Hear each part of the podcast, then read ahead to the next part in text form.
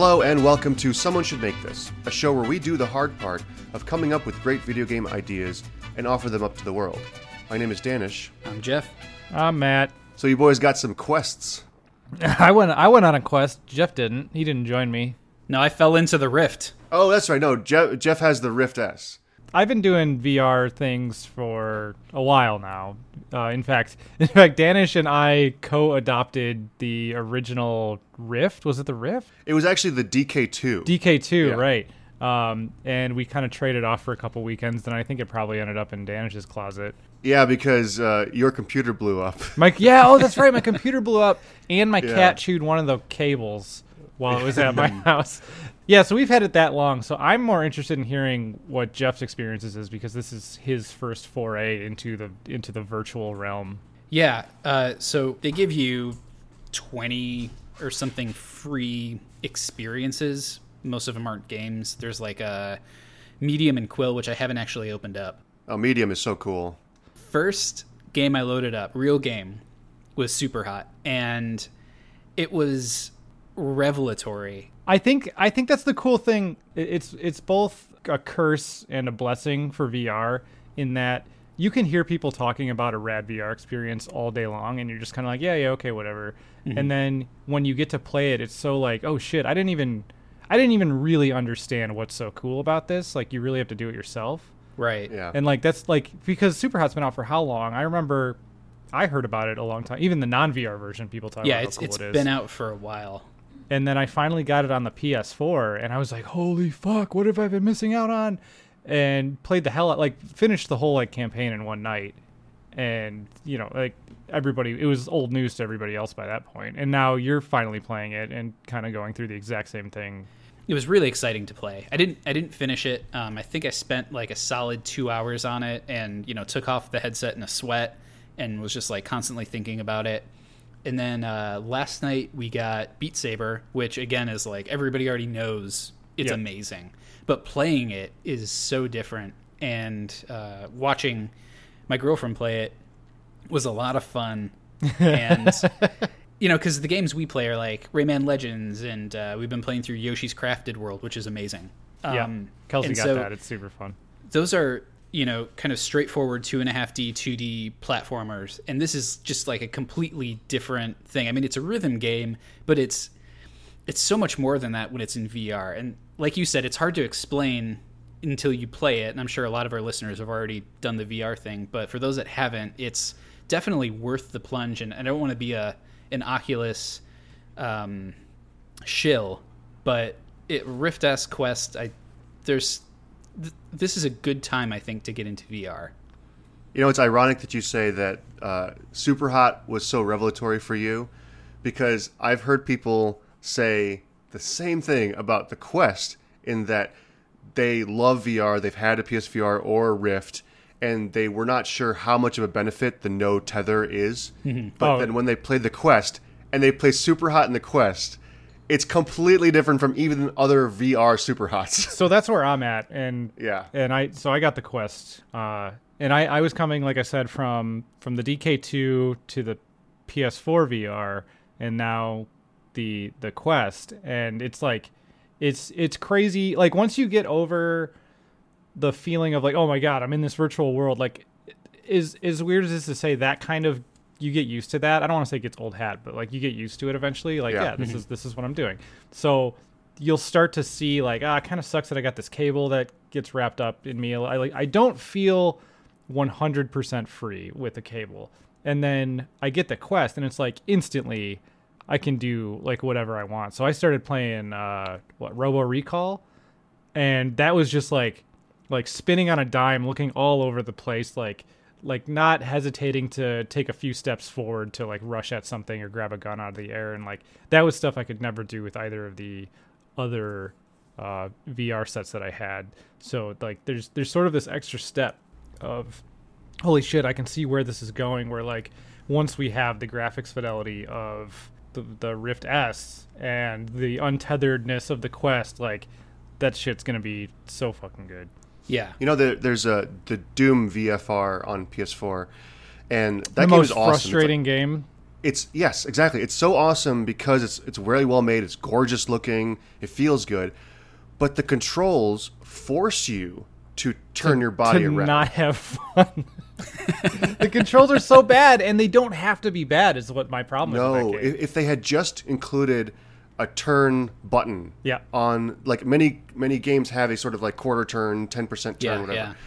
So, but they want you to turn around all over, you know, 360 degrees. But the PSVR has a cable, and it, it does not let you do that comfortably. Yeah, so like the when you're facing forward with the PSVR, it's it's really good. If you turn around, there there are still lights on the back of the headset. There but are, but not as good. It's not yeah. nearly as good, and then you, you almost definitely lose hand tracking when you turn all the way Right, around, right. which is a huge problem for that game. And the, Yeah. the thing that's frustrating about that game is, you know, the the turning sucks. Like you you can't reasonably turn all the way around while you're playing it.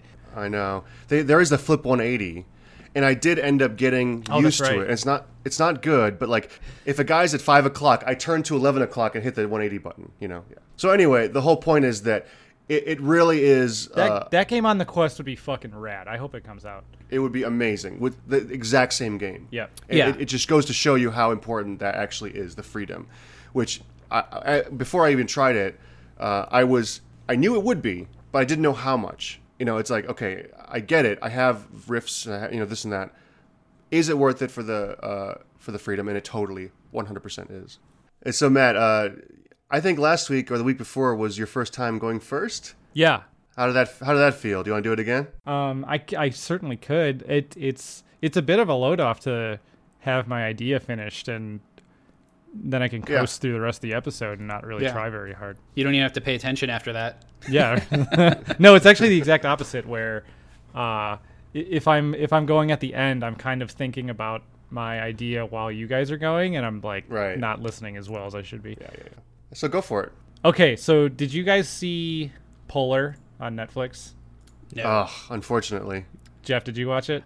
I heard enough about it early on where I didn't even bother with it. Yeah, so it's it's a movie that I okay, so I, I didn't like Polar pretty much at all, even though it had I thought some like really cool scenes in it. It had some interesting ideas, yeah. Yeah, I liked I liked the there's a good hallway fight scene that was pretty good. There's the Yeah. I think both of these are in the trailer, so it's not like a spoiler, but like there's there's the hallway fight scene, there's the the finger guns, the the glove machine gun thing. Um, Yeah. those are both cool, but the the scene that got me got my got my gears going, gears going, my my got got my noodle wiggling. I don't know. I'm just making shit up. I like that noodle wiggling. That, that's evocative. but my A little, my a little too of my brain noodle, little don't dirty. My brain noodle, um, was the uh, so the the movie is about well, okay, so the first half of the movie is about this like super elite assassin team that is hunting down and killing retired like ex assassins. Mads Mikkelsen, uh, uh, superstar of things such as Hannibal, Valhalla Rising, uh, but most importantly, uh, the Kojima game, Ko- Ko- Kojima the game that's coming out. Yes. Um, so yeah, he's the ex-assassin, and he's he's trying to retire in peace, and, and it's it's this stupid thing where like it's like yeah, in three months you're gonna get this giant payout, right? And it's just this massive number. So there's this this assassin team that's like tracking down where he went, and apparently if they kill him before the three months, they get the payout. It doesn't make a lot of sense. It doesn't make any sense. No. Uh, I could buy But- into it just without any more context.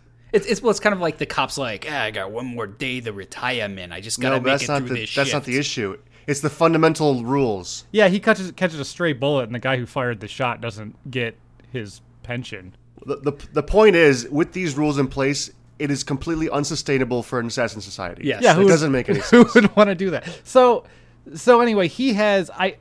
They didn't really get into it, but you get the impression that he kind of knows that this thing is going on. So he sets up all of these, uh, like fake hideout, like retirement places, to throw them off the trail so that he can hopefully go and retire in peace. And the first half of the movie is cutting between him trying to live a normal life and them trying to track down where he's actually hiding so that they can so that they can find and kill him and get whatever his millions of dollars. Yeah. And that's frustrating because the assassin team is fucking obnoxious to watch, and they're taking Oh, up like they're so bad. half of the movie up until that point. Uh, spoiler alert: he kills them in like three minutes, and it's all fucking for nothing. Like it's such a waste. Uh, anyway, so the scene where they show up, they're at his cabin. There's this whole point where, uh, you know, they they sneak up to the cabin. And they have a sniper who's like half a mile away across the lake. I know uh, exactly what you mean. and and you know they for whatever reason he sees it coming and you know he kills everybody in there. And then I don't know you're like oh man how's he gonna get past the sniper though? Like he's got everything covered. And he just appears behind the sniper like mm, across a lake half a mile like super fucking far away. He just appears behind him like jumps out of a tree. And like he didn't even kill everybody all in the cabin either. He like snuck out when they didn't know and somehow got across the lake and killed the sniper. Anyway, he turns the tides, blah, blah, blah. My game idea is two teams, one of which is the retired assassin, and the other is this group of players who are trying to track him down. And I want to have scenarios where they are going to potential safe houses, and each safe house could be chosen as like the safe house of the the assassin player or the retired assassin player. But as they go, and there should be like tons of them, right? Because you don't want them to just like accidentally choose the right one, or maybe the right one is like hidden to them, and their job is to go to these other places and find clues until they can eventually like narrow down exactly where he's at.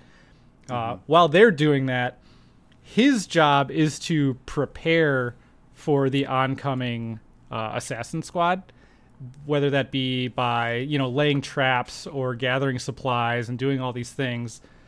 And i think the the little twist on this whole idea is he should be able to uh, acquire superpowers somehow because teleporting across a lake is absolutely a superpower.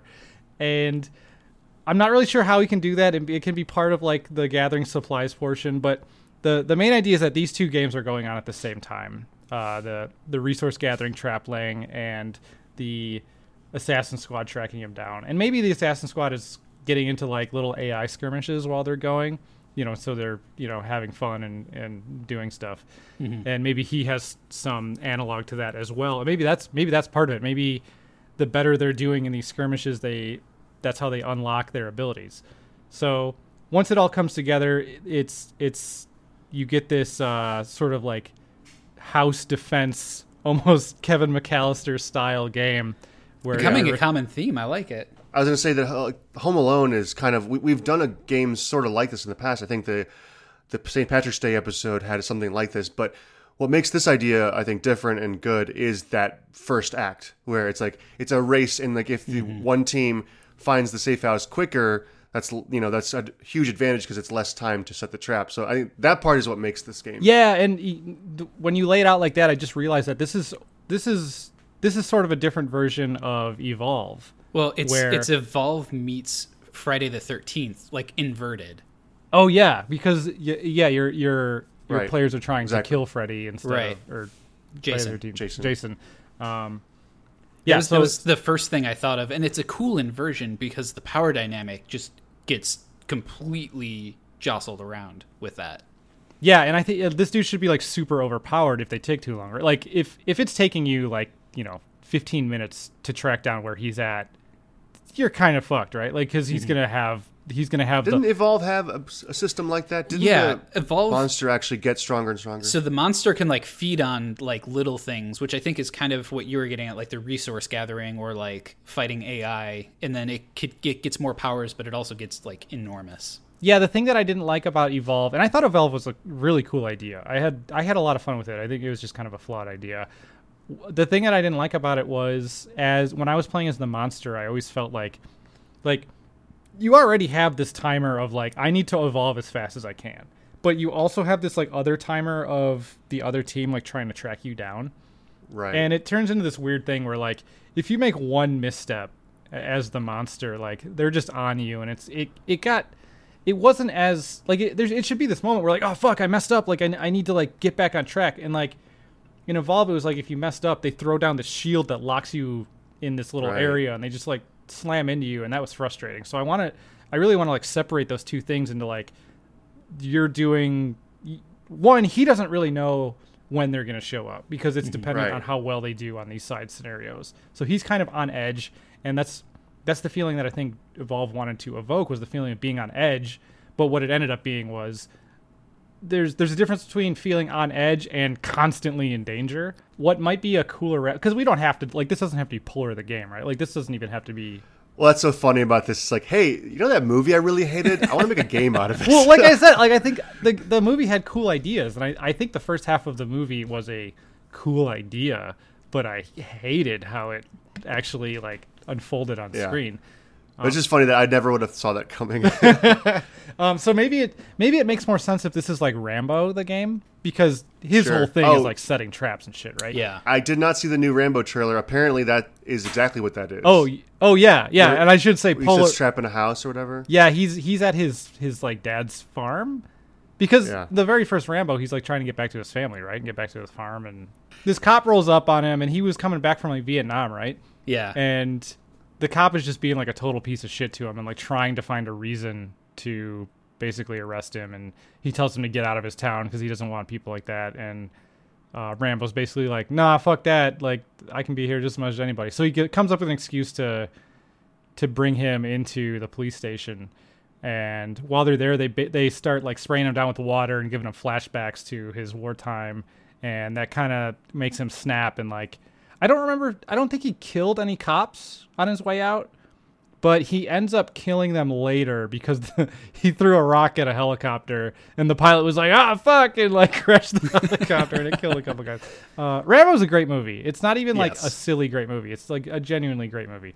Um, but anyway, this game is sort of the Rambo meets Polar, where you're you're trying to set up traps, and you're maybe you're out in the woods and you have your base, but you know you're you're you're finding resources and gosh should should there be something that you fight? Like i feel like i feel like if the assassin team is fighting things on the way to find you you should also be fighting things. I mean, maybe it's like one of those Far Cry like base clearing things where the assassin can be super sneaky and like stealth kill everybody in the safe house and that like locks it down for them or something and also gives them some sort of like in match XP. I don't know. Oh, maybe there's maybe the assassin has buddies he can call in. That maybe it's like a one-time use thing, and they're not super powerful, but powerful enough, almost like assists. Uh, I'm thinking of um, like Willem Dafoe in the first John Wick, where he comes in as the sniper and stuff. Like that'd be pretty cool. so i see that as like the skills that he's unlocking before they Right. get there though like like Yeah. backup is a skill and Yeah. um in in the movie polar when they when they first like breach into his room it's like you could have this like once they have breached your premises and like maybe once the first shot is fired from their side you get like a little bit of like slow mo that slows time down for everybody but mm-hmm. their like their aiming controls are actually slowed down whereas yours are real time so you actually get like a oh, chance that's to like, cool. yeah so you mm-hmm. get a chance to actually get like maybe a bunch of headshots off Yeah, like and that. like so it's not super overpowered. Maybe it's only like a second. So if you're quick or maybe you get like speed during that so you can actually make a getaway or, or whatever. That, that's you know there's there's tons of stuff we can do with the actual abilities he has during the fight. But what i kind of want to get into is what exactly is he doing before the fight breaks out like in order to set up? I think it's uh, going to his storeroom full of supplies, grabbing the big like you know whatever sentry gun, lugging it over. Like maybe it's like very powerful, but it's also heavy and slow moving. So like, okay, if I'm going to commit to this, it's going to take me many seconds to Oh, take this the is- sentry gun over from here to here. Danish, you're onto something with the supply closet. I think maybe he has hidden caches, and so he has to ping pong between the hidden caches on his way to the final safe house, and those are what give him the level ups. Yeah, th- this cache is a part of the sentry gun, and going out and getting that that's going to take you time. But once you've assembled assembled the sentry gun, that is your unlocked uh, ability. So Yeah. these these ability unlocks aren't just from like filling XP bars. It's like actually going out and assembling what your abilities are, what your skills are, and setting them on the premises. You could even be like in you you could be looking at a telephone and like, okay, am I going to call up backup because that's like that's like a 30 second long phone call to get my backup, right? And it's Yeah. it's all about this like time management of like, yeah, I, I could also spend like three minutes assembling this sentry gun, but that's kind of all I have time for. Right. It's you know what it reminds me of a little bit is like Payday, where Payday has a lot of like time based things where like you know cracking the safe takes a lot of time and you have your team like holding off the cops or whatever, mm-hmm. or you can do some more th- something more stealthy, or you can find the combination. There's like other ways to do it. Some that are brute force and some that are like stealth. You know, the different ways to approach it that give you different like time meters. Another example is like uh, I'm thinking of um, car mechanic simulator where like you're putting together a little piece, like maybe putting the sentry gun together is like Oh, these, yeah. like, minutia of like you know putting things to you know screwing things in or whatever. A lot of my ideas Uh, that I because I have like a list of ideas for this podcast, and a lot of them are weird twists on like the car mechanic simulator and like slamming Yeah. it. So I am all in for like, listen, if you guys can come up with a car mechanic simulator VR asymmetrical multiplayer game, I'm all in for that shit. yeah, But yeah, I yeah I love this like tangibility of unlocking your skills and this time. This every every skill that you're unlocking is a time sink, and it's it's about how fast you can do. Like, because yeah, like the car mechanic simulator could be like you're putting these pieces together, and maybe your first time as a player, there's there's like instructions essentially on how to put these things together, but as you've played the game, you actually get better at it. So you're like putting these pieces Yeah. together faster, uh, and, Right. and that's even more like a, a natural way of being like, yeah, you've just leveled up your ability to put this gun together because you're just Yeah. actually doing it. And then with the added stress of like, I don't know how far along the other team is in whatever they're doing. Like, do I want to Yeah. risk putting the sentry gun together now? Because, like I said, like that could be the only thing that I have time for, or should I like do the quick stuff, like putting up like trip trip wires and you know calling my buddy for backup and doing all these like smaller scale.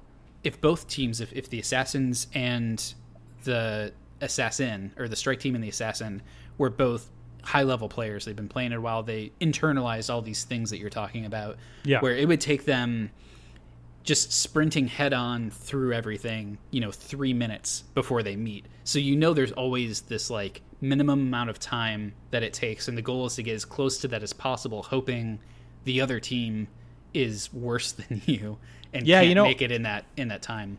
You know what would be cool is if uh so so I, I think we have fleshed out what the retired assassin side is doing. He's he's scrambling around trying to put these things together. And then you have the strike team, which I think is a, a great title for them.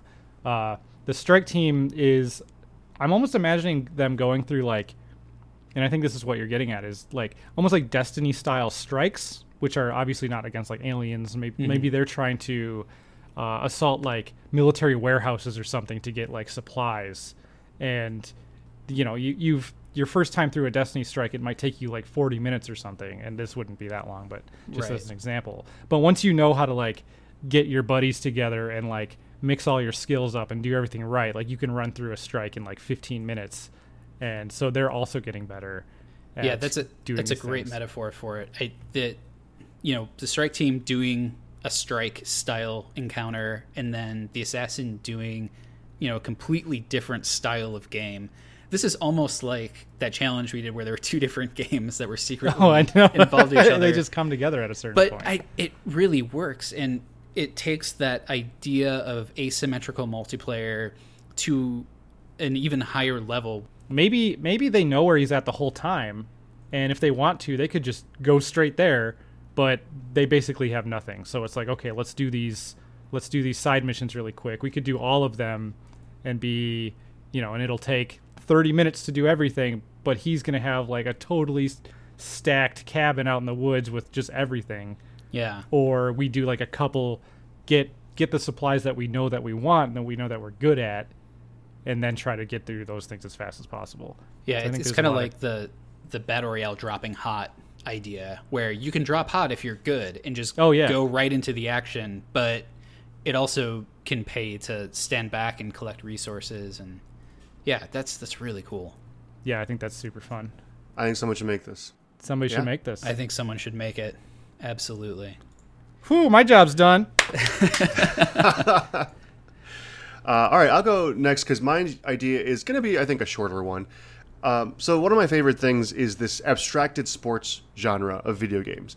One of my favorite games from the last few years is Pyre, where it's kind of like this sport, but it's like couched in a fantasy setting where you have like warlocks and you know animals that are talking and running the ball, and there's like basically you're trying to get a ball into a goal, but it's in a very unique um, kind of context for it. I never played Pyre. I actually don't really know anything about it. Yeah, it's like a three on three. Is it like you know soccer or game. like what's the closest analog? Uh, I guess the closest analog would be somewhere between soccer and basketball. I guess Okay. Um, three on three. There's a ball and there's two goals, and uh, the the characters when they attack each other or like attack and defend, um, like you can you know dash and hit someone, um, but if they're moving, they can. If they're not moving, they can have a shield around them. Like it's a little bit like a Rochambeau thing of like attacks beats this beats that, and you're constantly like trying to fake each other out while you're running to get the ball into the goal.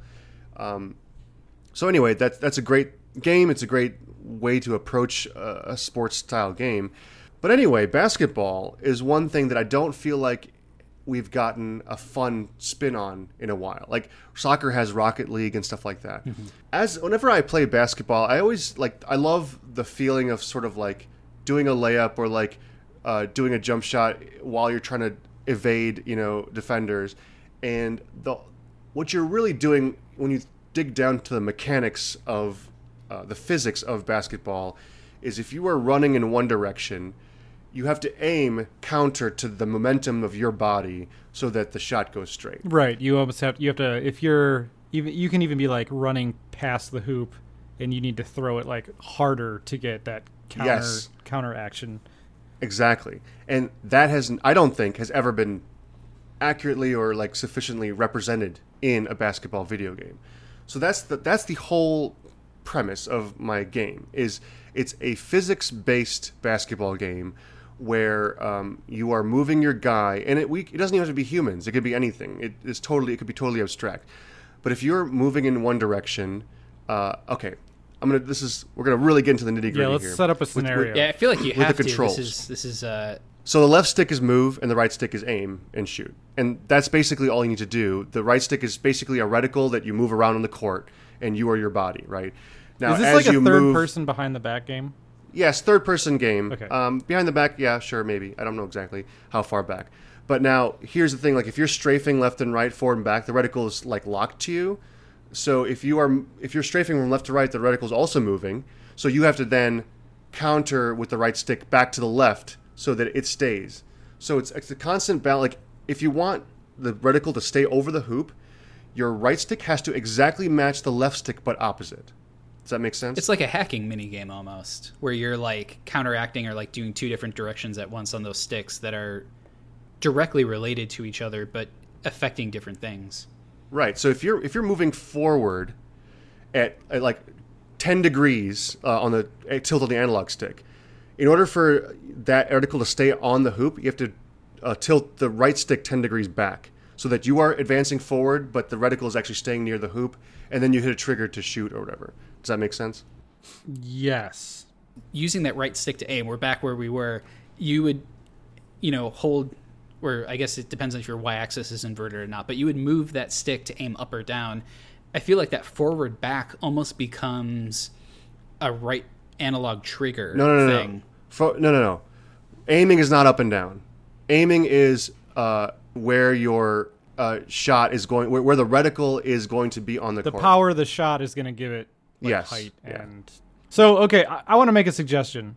You said you said soccer has Rocket League. I think this should be basketball with like little tanks. Yeah, you know that that's actually a totally r- along the same lines as I was thinking. Like abstracting it in a way where the controls that are going to be difficult. Like that's the whole point. Like the, the, the kind of game this is, like a QWOP or grow home. It's like mastering the controls is the game. Yeah, Um, so yes, tanks totally make sense. yeah, because I, I think that gives you context. Yeah. Yeah, because with Rocket League, your car is essentially your foot, and depending on how it's angled, what speed it's moving, if it's moving up or down, it's going to affect the ball. Yeah, except rather than knocking a ball, like a tank is gonna acquire the ball and like it basically gets to use it as ammo, right, to fire it. So maybe you Right. have maybe maybe the other tanks because I think what what ends up being interesting here is the way the other players or the other tanks can affect your momentum. Yeah, that was gonna be my next question. yeah. How do they do that?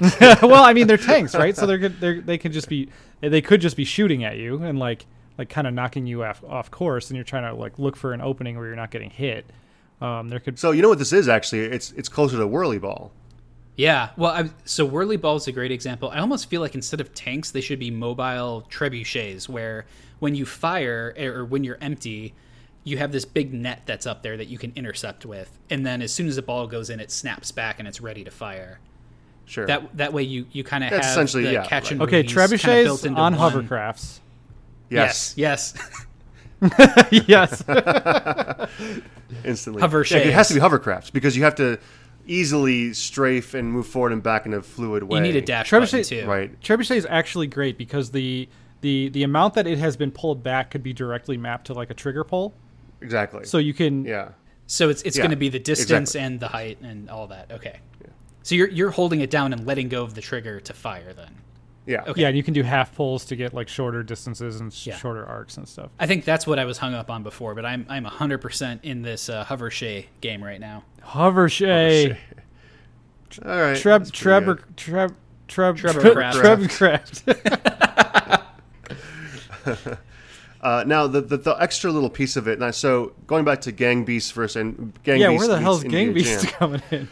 So the thing I like about Gang Beasts is how floppy and just like silly Yep. the characters are. So Gang Beasts is a totally physics based like wrestling fighting game where you everything is like you know grab, throw, and you know pull and push, but it's all very like your guys look like gummy bears. They're all very floppy mm-hmm. and funny looking. There's like a button to hold your arms over your head, and there's a button to grab. So you can literally you can you can grab an enemy player and then hold him over your head and walk Yeah. him over to a cliff and just like toss him over. but then he can grab onto you and pull Yes, you over. And so you're like in that. this weird little like flop war where you're both trying to like Yes, out yeah. flop each other and get the other one to fall over the edge. It's So that's the only fun. reason I would be against hoverboard hovercrafts is that it it's too rigid and solid. Like what I I like the idea of floppy characters. So what could be What maybe they're I, I mean, that's. You, I think you're about to like what could be the thing for that, but I think that the way this game is set up, it's it's Rocket League, but for basketball with hovercrafts. And if you bring in that physics thing, like I think that fundamentally changes the rest of the game. So you kind of have to.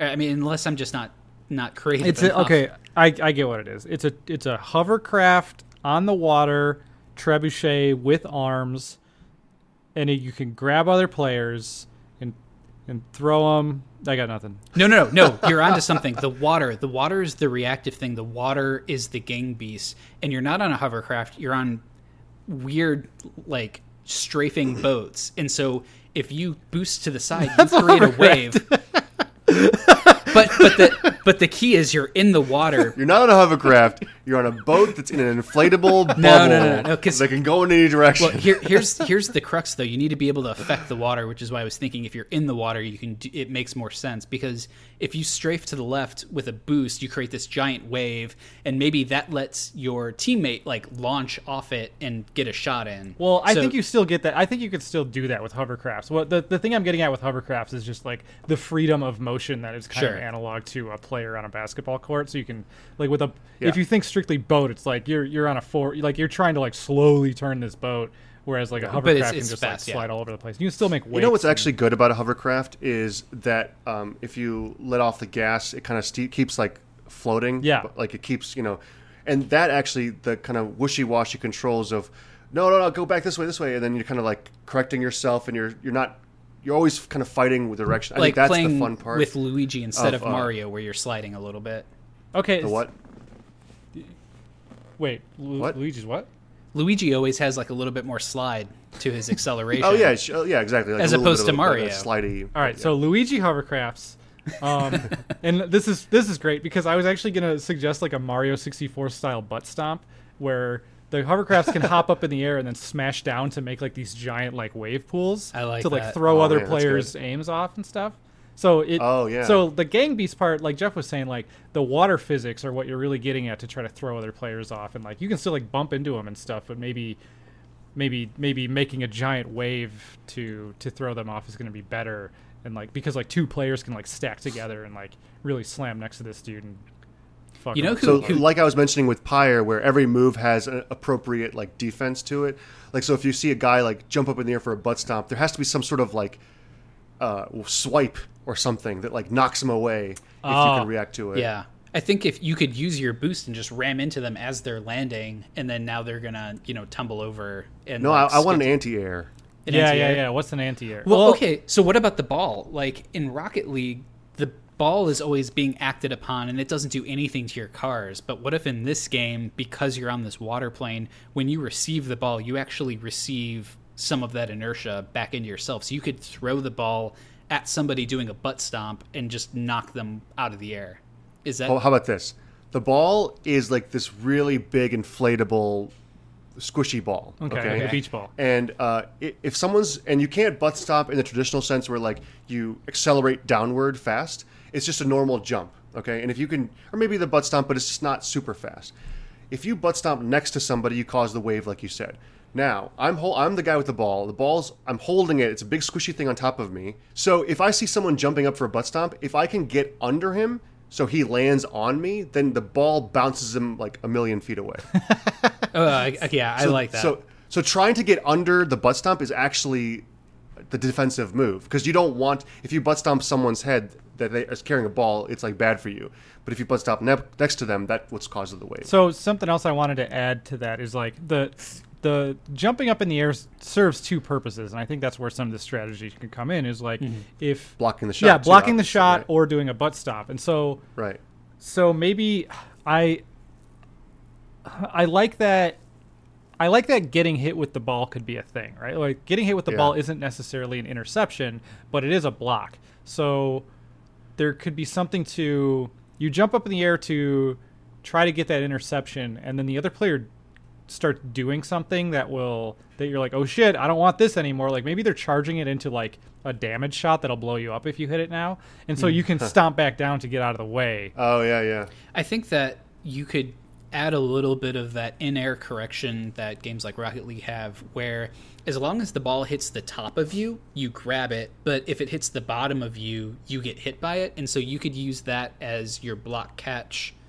Uh, Right. It's Mechanism. it's like a twenty five percent of your your mesh is like catch. Right. So it's you have to be really well timed to catch it. Otherwise, it's it bounces. Off. But then off. Yeah, you that- have that, could work. option strategically to to mess around with it because if somebody does a damage shot, you need to hit that twenty five percent to catch it. Otherwise, you're going to be obliterated. So So it's almost like if it's a risk reward where, eh, it, I, you know, presumably the catching part is at the top. So if you want, you know, time your jump to where you're a little bit late, so like you're hitting it on the way up, kind Yeah, of. yeah. But if you're too late, then you're just going to miss it. It's going to fly over you. So I, I so you could. I kind of want to ditch Danish's super complicated control scheme for this because I do I do like the purity of just like of of these hovercrafts on the water just like throwing balls all over the place. Like you can still I think you should still have like the arc and power and stuff, but I I think just where you're aiming should be where the ball. Well, I mean, it's still going to carry, but I don't want all this like counter aiming stuff on the sticks. I think that and and Rocket League does this too, where because it's physics based, it's built in, and so you have an innate understanding that the ball is going to lead or it's going to trail. Right, And so exactly. I don't I think I- I, think you have that in your head. Yeah, and and one of the strengths of Gang Beast, one of the strengths of Rocket League, is its arcade simplicity, and having something super super complex on top of that could make It's it too finicky. So in my mind, it's not complex. Like I, we kind of started going down that road, and I we pulled back. But my mind, it's not complex in terms of lots of layers of different controls do different things, but rather it's like you know rubbing your stomach and patting your head. It's like simple controls, but you have to master them. I Okay. so you know? so I, yeah, I think let's kind of throw out the explanation of how the control scheme works and just be like, Yeah. okay, when you're about to fire, depending on which how far you're pushing on the control stick left or right, you're just giving the ball that a little bit of that trajectory. Mm-hmm. right. Because I, th- I think the the explanation like makes it sound like you're you're you know doing math and and fucking equations in, your, in the Yeah. split second. Like no, I know, I get it. No, no, I, I was just trying to. you're right, and I get I get what you're going for, and like I think I needed your explanation to get here, but like yeah, like Right. like you, you you're giving it like a lot of games are just like where you're aiming is where you're shooting, and like giving it that little extra left or right. Like one, if somebody's trying to defend, they they have a little bit of like you know it could it could go to my left or it could go to my right, and I could I could force them you know, if I'm right in front of them, I could force a left or right shot because now they're kind of dedicated to this shot. Uh, You know, another thing I want to see is, and this also ties back into exactly what you're saying, and it actually makes would probably make things easier. And I would, I've been talking about a reticle on the ground this whole time, but really, what it should be is an arc, like when you're throwing a grenade in Gears of War. Yes. like Yeah. you That- always yeah, see where the arc yeah. is. That's actually so what I was can start imagining. aiming for the arc. yeah, I was imagining. I, th- I kind of thought that's where you're getting at with the marker on the ground. Like, I like there's a marker on the ground, and then there's like a dotted line through the air of like, Yeah, Yeah. yeah, yeah. Yeah. yeah. So I think I, that works. I think we nailed it. I, Psyonix, knock knock. Hey, I know. uh, we got a game for Rocket you. League Two, Rocket uh, League Two, Trebu Craft. water water polo. Awesome. Well, I think someone should I make think someone this. should make this. Yeah, That sounds fun. absolutely. This this oh man, I would play the shit out of this game. Yeah.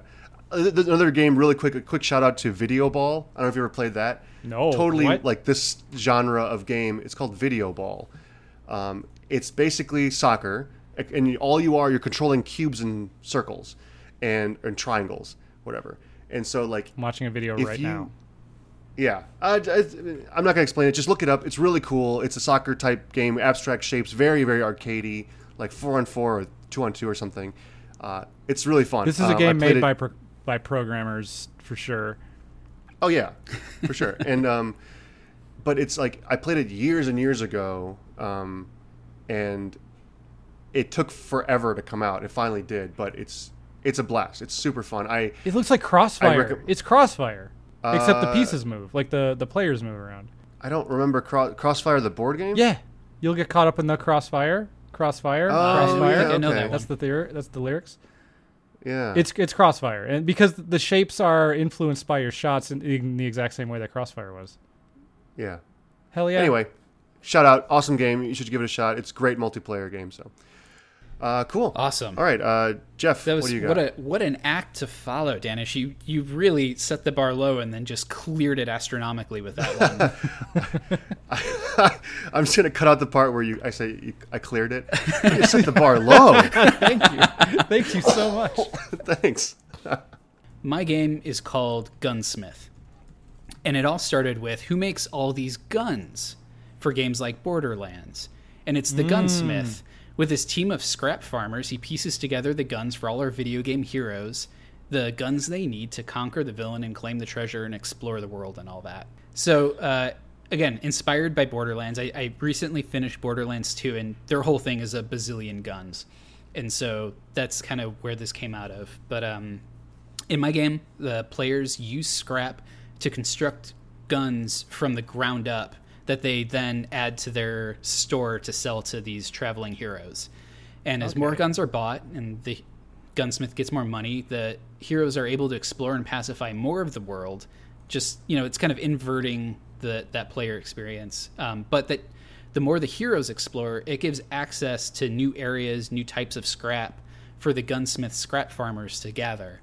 So once the gunsmith has all these scrap pieces, they piece together new guns on their workbench that they then add to their store. So um, you the scrap is the material that you're using and you have all these crafting options. You unlock new ornaments like pipes gauges knobs vents etc you unlock types of mods you can craft silencer scopes stocks etc you unlock new body types. So maybe you start with the pistol but then you get the shotgun up to the rpg launcher you unlock new elements that you can craft like fire electric caustics you could do like an electric gauge ornament that attaches to the scope kind of thing. Uh, then you unlock new materials like iron, steel, gold, onyx, diamond, whatever, as as you sell more and more guns and the world opens up. So, uh, in addition to all this crafting, the gunsmith can use their money to hire scrap farmers to go out into the world and gather scrap from these areas that have been unlocked by the heroes. You can build facilities to help you smelt and combine the scrap you get into new types of scrap, like those new materials. Um, you can house additional farmers. You can set up multiple storefronts and, and a bunch of other stuff. So it's essentially combining everything people love about idle clickers, crafting systems, and character creators, uh, but not literally everything, just some of those things. So, a couple things. Yes. This is such a stupid, obvious idea. I cannot believe this has not been made already. Thank you. well, so um, the the tie-in to Matt's thing was, you know, he was talking about mechanic simulator where you're doing all these nuts and bolts, and this workbench, although it'll be cartoony, like you'll essentially have an outline. Like here's the body of the gun, and you can, you know, put your frame, and then you can attach all these ornaments and make it look however you want with colors and paint and all this stuff. And you do that for each of these pieces, just making these Frankenstein concoctions. So the other thing I want to say is, have you ever heard of a game called Moonlighter? Yes. So Moonlighter is basically this, except just a general shopkeeper. And what you're talking about is more heavy on the crafting and more specialization and where you're the gunsmith. Right. So Moonlighter, you are actually exploring dungeons for magical items or, or you know weapons and armor and that stuff, and then selling it in your shop. This takes that whole part of the game out and distills it down to crafting and construction. Well, I assume you were you you kind of alluded to sending guys out to do right, that and that's the you, kind right? of idle clicker part of it where like you have areas of the map that get unlocked by the heroes and then you can assign your scrap farmers kind of like an rts or city builder to go out and gather and then you just have a stream of you know um, rubber bands and uh, pieces of or like like soda pop cans that kind of stuff Okay, I have a couple. More, I have so many things to say. I got a lot too, but I, I okay, you go first. Well, I have more, so you go. because I are are you totally against the player character being able to like travel around outside of the shop? no not at all it just wasn't the focus that that i took Yeah, so I was what was what's the what's the farming simulator game everybody loves? uh, stardew valley Stardew Valley. I'm, because in Stardew Valley you you harvest stuff and you you're able to like travel into these uh, dungeons yourself to get more materials for for your farm, right? And so I was so I was as you're saying this, I, was imagining like the gun mechanic primarily, like that's that's what you're after, right? Is like Yeah, making these yeah. juicy guns, and then secondarily like selling them and basically the farther into a dungeon or whatever your hero characters can clear. And I assume these hero characters are AI, right? Oh yeah, like they're they're a system that you you know maybe they're characters for you know flavor when they come and buy stuff, but they're just off on their own, no input from the player. Yeah, and I think it'd be cool if like you you send these guys off and they they are now in I- I'm kind of going back and forth and like should it be multiple dungeons or it should be like the dungeon that just like refills itself and maybe gets more difficult or has variables um because you were talking or just like a roguelike. yeah you know, exactly Yeah. and i was and the other thing was like this you kind of get a rogue legacy thing out of this where uh you know you you you sell a guy a gun or you have your shop full of guns and he comes up and buys one. And i think there should be some sort of interaction where you can kind of be like yo that thing's full of uh lightning type monsters so you're going to want to like this type gun. And like if you're if you've made that gun too expensive you can't afford it so next best thing or whatever. And then depending on how far in there he is cleared you are then able to kind of follow in his wake to get more supplies to bring back to your shop Okay, yeah, almost like you you can travel in the wake of his exploits to like, pick yeah, up all the loot that or the material loot. You know what that opened up though is if this hero dies in there, maybe a new hero goes in and then he Yes. shows up at your shop with his gun. You're like, oh yeah, I made that for this other guy. and he like tries to sell it back to you or something yeah. that's awesome yeah All right, my question is, uh, don't you think it's like almost uh, a tease to have you make these guns and then not actually use them? yeah i did want to mention that so i was gonna i was wondering if you couldn't make a gun for yourself So here's here's something that, that you guys touched on. You didn't quite get to to where it was. I love all of your ideas, and I want to incorporate them into this framework that I have and make it a little bit bigger.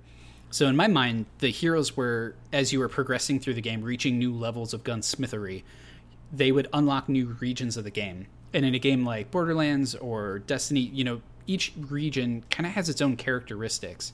And so what I'm thinking is one with the roguelike element, maybe each area is essentially one roguelike dungeon that is themed in a certain way. And then the next area has a completely different theme. Like you were saying, lightning monsters in one. Maybe the other one has like it's all fire. Um, then there's a water, and then you know whatever else. Uh, as a, as for using the guns, what I'm thinking is maybe when these heroes unlock them and, and as they go through, you can grab a gun you've made from your inventory and go through, and that's how you're actually collecting the new ornaments and mods and body types and all that stuff. So you do get to play the game, but it's more for uh, unlocking things to craft. Yeah, so and I don't you think you should be to able to loop. really progress. I think it should be the type of thing where like if your hero character has cleared out 99% of a room and then died in there, you you might be able to like kill the last couple bad guys that are in there and get get your shit out. But you're not a hero, you're a shopkeeper, so Mm-hmm. you're not going to do that great against. You can't clear out the next room by any means. Right, because all you have is your gun, but the heroes have these crazy abilities and grenades and and all- you know double jumps and um, they can shimmy up over ledges now. Well, and there's also things where like th- th- there's this this sort of like unspoken rule in video games where the hero is just better at guns, like whatever that means. You know, like Yeah, yeah. and that that goes to abilities too. So like I'm I'm I'm imagining this top-down view. Like I think you should be able to watch how he does because I think that's where like the satisfaction of building this gun come from. Mm-hmm. So if you build this lightning gun, you get this top-down view of this hero character just like firing this lightning gun and it's just sending out lightning fucking everywhere and decimating everything as he goes through and it's and just like you know leaving all this loot behind and going through but then when he gets taken down if you're able to get over there and grab his gun because you're not the hero you get like a bolt of lightning fires out every like second or so so it's like nowhere near as satisfying You know what I just thought of? Those would make really cool savable replays. And even more than that, it would be awesome to be able to share blueprints, not the actual guns themselves, but the blueprints for them online with your friends so that like if somebody makes this crazy lightning gun, you can be like, "Oh, like they have like all these cool ornaments on them and then they use this element and they like made the whole thing out of titanium and, you know, whatever else." And then Yeah, so I can think- build it yourself. the complexity of the gun affecting its its stats and like affecting the things it does is I, I think like it like you you talked about having like stocks and body types and sights and stuff but like I think it should be like crazy like as you go through you should be able to maybe the first couple guns you make is like you get a body and a stock and a trigger Yes. or whatever Yes. and you know because that's really easy to understand and as you go you unlock more and more slots until you know you have a dozen slots on this gun and you're putting like elemental stones in it and weird magic parts and shit and like you end up with just this crazy fucking gun and you don't even really know how it's going to work until you sell it to somebody So, so the thing that I want is almost like that Mario Maker view, where each part of the gun, whether it's the body, the scope, whatever, is essentially just a canvas, and you can put whatever you want in that canvas. And so you could totally make like a, a gun body that's just a bunch of copper tubes twisting around each other with like an egg timer in the middle, and like like really make them crazy looking because essentially it's it's just like paint a gun. And so Yeah. I, I think you're you're totally right. You, you're getting it where it's it's it's not a gun it's a gun it's a fucking gun yeah a good way to think about this game is like tower defense in reverse, where your hero is the lone guy trying to progress through these super tower defended areas, except he's insanely overpowered and just decimating everything for the most part. Yeah. All right, so I have something to pitch that I think does not negate anything that you guys have talked about, but rather is a, a wrapper around it, maybe a, a better wrapper. Um, imagine this scenario: you're the gun shop, you're the gunsmith, you're the shop owner. Uh, a a guy comes in, a hero comes in, says like, "Holy shit, this dungeon is crazy." It's got these flying bats. It's got this thing, these weird guys, and it's kind of like just describing to you these things. Mm-hmm. And then you go, okay, l- let me think about that. The game then takes whatever that hero said and creates a shooting gallery in your shop for you to test out the i gun like That's that cool. so that so that you turn around, you go to your shooting gallery. Uh, all these things kind of pop up in the kind of patterns that the guy's describing, and the elemental resistances the guy's describing, and then you tinker on your gun. You go to the shooting gallery, you shoot it out, try it out. Because backing up, like one of my favorite things in the original Perfect Dark for N64 was the shooting gallery. I spent hours and hours and hours in there because I would you could there was like a, a leaderboard there was not a leaderboard but like there was a high score thing for each gun there was like a target score that you could try to get like bronze silver gold. And every gun was different and all the like targets were different depending on the gun and stuff. It was all fine tuned to that. Mm-hmm. I love that. I spent so much time in it. That's what this game's wrapper should be where the guy comes in he describes it. Now you have to try to get essentially the equivalent of a gold score in that shooting gallery. And the way you do that is by getting better at the game but also fine tuning your gun to do exactly what you need to do. Like maybe there's like this enemy that require he puts out a shield, so you have to build a gun that has like this crazy wanted style arcing bullet path that gets Yeah. around the shield. You know, and then that's what you're fine tuning, and then you're just decimating this shooting gallery. They're like, all right, I figured it out, I got it. You take the gun back to the hero, and he's like, perfect. Or if you don't do it, you're like, shit, I, I got a bronze. Uh, it's probably good enough here, and you go back to the hero, and you're like, this will work. And he, you know, he goes and does it. He comes back like all bloody or whatever. That could be a way to do it. I, I really like that. I want to make one small change. I think that the Yeah. score you get in the shooting range should be totally separate from should should be separate from the success of the gun because if you know if you're because I'm designing this to be a little bit more casual. So Sure. if you make a like a fucking kick ass gun that like fires rockets and like when they get to the target they don't hit it. They circle around it a few times and then Right, hit it right, kind of thing like just insanity.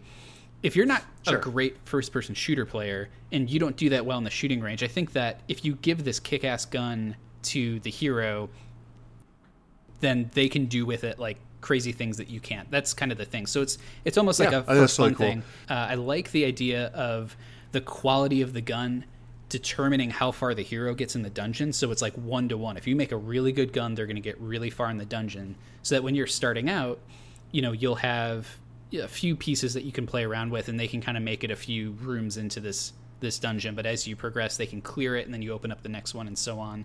And i think that way you can start to build relationships with the heroes that you're supplying because like certain heroes will start liking you and being a little bit nicer because you give them really good stuff and other Yeah. ones like you you're you know you're not good at making fire weapons so that one hero over there is always going into the fire dungeon he doesn't like you that much I have one more thing to add, uh, but before that, um, just to respond to that, I think it'd be cool if uh, you you can potentially like haggle with the guy, like. Um, Wait, wait, he wait, wait. He'll, I know.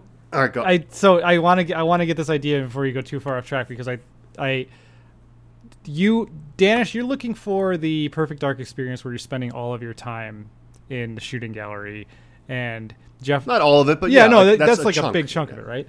Yeah. And Jeff wants this thing like Jeff doesn't want the the results of your shooting gallery to tie into the success of the guy that you've sold it to. So, what if uh, let's say let's say you create a gun and it's it it probably comes with it, it probably goes into like an inventory. And you know there's only so many combinations. Like it could be millions or whatever but there's still only so many combinations. So after you've created a combination of gun you've sort of unlocked that blueprint i guess but i'm, I'm imagining it as like a, a numerical code that represents what the combination of these these guns are. Sure. and so you go into the shooting gallery and you now depending on how well you've done the shooting gallery ranks that how well you've done with that gun so you can go in, you can make this gun and be like, this gun fucking sucks in the shooting gallery, but I want to still try to get the rating on this gun up high enough. And then what I'm suggesting is that then affects how much people will pay you for that gun. I, I knew you were going with that and i love that Yeah, 'cause catchphrase it- i well- love that I was going to say that uh, I I think you maybe slightly misunderstood what I was getting at with the shooting gallery, where it shouldn't be really hard. Like you could be a not great FPS like first person shooter player, and if you make the guns better, they do all the work. no, for that, you. that's what I'm But saying though, because Yeah, like, yeah. because well, let's say I, let's say I make a just a regular ass handgun and it's just like a, a revolver. It's, it's total regular gun, and like you're not good at gun games, so you go in there and you get like a bronze score. And Yeah. you can get with a bronze score, you can get like a fair price for that gun. But you're like, man, Yeah. if only this had some kind of like, uh, like explosive rounds or something that do like an AOE, I can slap that on the gun. I've now made a new gun blueprint that's going to have its own rating attached to it, and I can go in there and decimate everything. And now I'm getting like a gold score, and I can sell this new gun, which is easier Yeah. for me as the player to use for a higher score because Yeah, it's easier for me. It's easier for people buying. i like that I think we're on the same page. Yeah, Yeah. I think that's great. Um, one, so uh, real quick about the haggling thing. Uh, you have this set price, right? And maybe the the hero's like, uh, "That's too high for me. I'm not gonna. I'm not gonna do that." There should be this uh, deal where it's like, okay, I'll knock down the price, Oh, but yes, then I get a percentage of whatever your earnings are in the dungeon. Oh, I was gonna say like you could literally like you need a you need you need the fucking egg timer for this next gun that you want to build. You could be like, all right, how about this? If you find a fucking egg Yeah. timer in there, you bring it back to me and give it to me. Yeah, yeah, yeah. It could, but either one, yeah, that that could work. Yeah. The final thing I want to pitch is more of a story thing. You're like uh, earlier on, you're talking about no, if you know you're not the hero, you you you don't even know to use the guns that well. I think it'd be awesome is if you were the Rock from the Rundown, where you are the best fucking guy at guns, but you just you just you are the master of guns, but you just given up that You're life. scared Like, I don't yourself. want any part Yeah, of it. yeah. You're scared. Yeah, you're scared of yourself. So you'll make guns for people. You do it, but then at the end of the game, like after the end game, like the final act, whatever, all the heroes are destroyed or gone missing or captured. It's like shit. I have to There's, step there's no up one now. left. There's no and and then that's the final act is like you finally get out there in the field after all this time in the shop in the shooting range, and I think that would be just so cathartic and so much fun. That So- would be a super fun like like the, I, I imagine this is the type of game that has a uh, like a campaign and maybe Right. it's not particularly long but like after you finish the campaign and after you've gone into the dungeon and like Rex shop you still get to go back out like okay you've you've saved the day you've you've freed all the heroes let's get back to work. yeah, and the shop. game yeah it keeps going right. You know what it actually is like is uh, original Pilotwings, where like you're just in your little flight school and you're training, and then at the end of the game, all the flight school people get like or the instructors get kidnapped, and you're like. We don't have anybody else. You have to arm. You have to pilot this military Does helicopter. that happen in that? Oh yeah. I never played Pilotwings. That's crazy. Uh, oh yeah, so you're like, it's like fucking life. Or, like it's so funny because the the whole game is like this bubbly music. You're like, you know, relaxing, skydiving, all this shit, uh, paragliding, and then the and then like every time your instructors are back with you with a little like dialogue saying you did real good, you know, and then the final level. they show your instructor literally like tears streaming down his face saying like everybody's been kidnapped we don't know what to do and then like this fucking badass military music starts up and you're like and then you're like stepping into the helicopter and it's like ridiculous Shit gets real. shit gets real unfortunately that is like the shittiest gameplay that helicopter scene but i love the story behind it. And that's kind of what this would be essentially. The last thing I wanted to I didn't really mention, but the the thing I was getting at with my shooting gallery idea of like all these different guns having their unique IDs is like if if like uh if like a community were to come out of this game, there would be people like, hey guys, try out this gun ID on this gallery and like let's see like who can get the highest score and Yes, mm-hmm. exactly. Yeah. Yeah, I, th- I, I think you're right. For the story purposes, for the loop purposes, we should remove that element. But as a player, as a as a leaderboard, that's where it Yeah. should be, and that's really really fun. I like that a lot. I, I sincerely. Man, you know, again, I've said this maybe twice before, and for people who maybe haven't heard, you know, the backstory to this podcast is we always said if we came up with an idea that was just so good that we would want to make it ourselves, we wouldn't. We would cut it from the show. I almost want to cut this from the show. This is so fucking good. but we're never This is gonna like do a- it. We have to do it. I'm not- we have to do it. so do here, here's what I'll say. All right, Here- I guess here's we what won't I'll do it. say. Somebody should fucking make this. Someone needs to make this tomorrow. Um, Twenty years, nobody's made this game. We will make this game, and it's going to be the greatest game. That, but you know what? All three of our games this episode have been really fucking kick ass. So We could do the joke where we try to combine them again. I don't want to. I don't want to do that. I don't think it needs that Um, unless you can build your own hovercrafts for Ho- Hover Shay. Oh yeah, there you go. Uh, Jeff, I mean, you could pitch this to Gunfire. Your the studio's the name of your fucking studio is Gunfire. know. Yep. I know.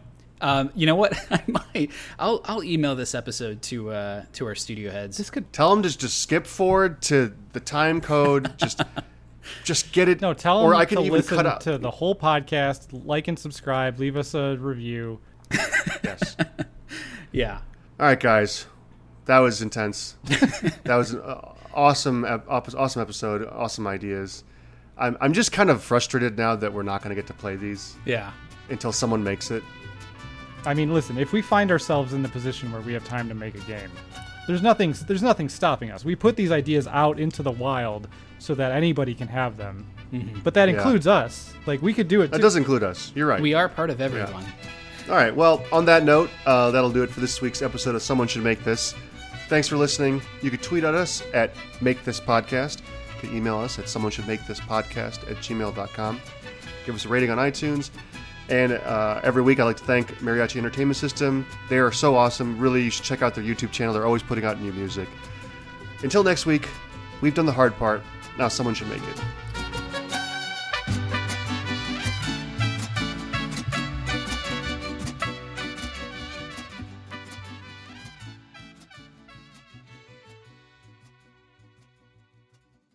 Okay, before we stop recording, I just realized Yeah. Mercenary Kings has like a very, very Yeah. simple version of this. I was thinking about Mercenary Kings. I couldn't think of the name, so I didn't mention it. Well, there you go. We'll put that at There the you end. go. All right. I don't want to. I don't want to. Sh- should I shit on it that much? Like I because maybe cut this out. I fucking hated that movie. Um, I think you. I don't see why we cut, have to cut that out. When I was a kid, Gremlins 2 came out for NES, and because it was a movie tie-in for the movie Gremlins 2, but there was no Gremlins 1 video game, yeah. but they still called the game Gremlins 2, and it was I, I my mind blew up that like you can't like I understood it like I wasn't confused, but I just kept thinking you're not allowed to do that. Yeah, it's, it's it's that Halo meme. You'll be charged that's by the. FCC for that one.